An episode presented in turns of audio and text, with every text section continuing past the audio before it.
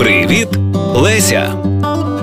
Леся Українка з дитинства була хворою на туберкульоз, через що дуже страждала і мусила постійно лікуватися. Згідно із найпоширенішою версією, хвороба поетеси це наслідок застуди. На водохрещі у 1881 році дівчинка пішла на Луцький стир подивитися, як святять воду. Людей зібралося багато, і поверх льоду стала набиратися вода. Леся була взута у валянки, які промокли. Через це у неї дуже змерзли ноги. Болі були надзвичайно гострі. Леся аж плакала. Потім стало легше, і аж до виїзду з Луцька у вересні вона була здорова, але слабенька і бліда. Астенічний синдром, тобто слабкість, е, який сформувався із початком захворювання, практично залишився на усе життя.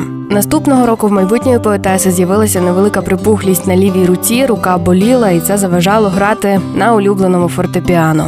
Для лікування використовували мазові компреси, а для реабілітації рекомендували виїзд на море. Увесь цей час Лесю лікували з діагнозом ревматизм.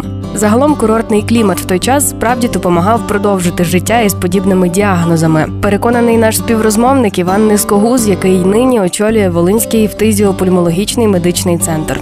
Навіть деяким пацієнтам, якщо це були не тяжкі форми туберкульозу, допомагали навіть вилікуватися. Бо в той час, коли була доантибіотикова епоха лікування туберкульозу, фактично як відбувалося? 20% з тих, що захворіли, помирали від туберкульозу, 20% вилікувалися від туберкульозу, і 40% переходили у хронічні форми. І власне отих частина, що виліковувалися, їм однозначно хто мав таку можливість, бо звичайно це лікування було не дешеве. Вони допомагали вилікуватися. Тут пояснення просте: курорти, які знаходяться навіть тут лікарні, будували там в соснових лісах, у сосновому лісі, і взагалі в лісі, не тільки в сосновому повітря, стерильні через те, що там виділяються певні речовини, вони вбивають просто мікобактерії туберкульозу. Самий цей клімат е, сприяв позитивно на перебіг туберкульозу. Проте історія про мокрі ноги на водохрещі це лише одна зі сторінок хвороби. Є версія про те, що почалося все із дуже раннього дитинства. Відомий доктор медичних наук і літератор Юрій Щербак довів у своїх працях, що мати не годувала груддю Лесю, коли та народилася, бо у неї не було молока. Тому їй давали коров'яче молоко, розведене водою. Зі слів професора, корова, від якої брали молоко, хворіла на туберкульоз. Водночас відомо, що мама Лесі важко занедужила і не могла годувати дитину. А батько узяв відпустку і зробив все, щоб врятувати життя і дитини, і дружини. Це підтверджує висновок, що дитина була на штучному вигодовуванні. Тобто, насправді ще немовлям Лариса Косач могла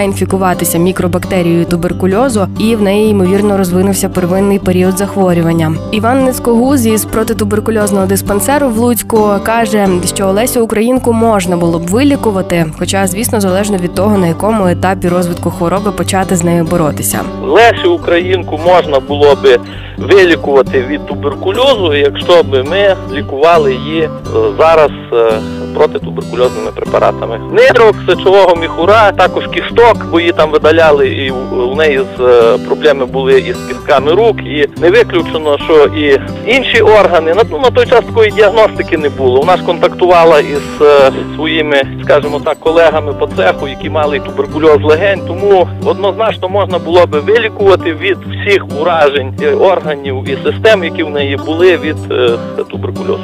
Леся Українка померла, коли їй було 42 роки. Утім, як ми знаємо, залишила по собі неоціненний літературний спадок. Ну і творила вона, попри усе, недугу, постійні вимушені переїзди на лікування. Проєкт реалізовано за підтримки Українського культурного фонду.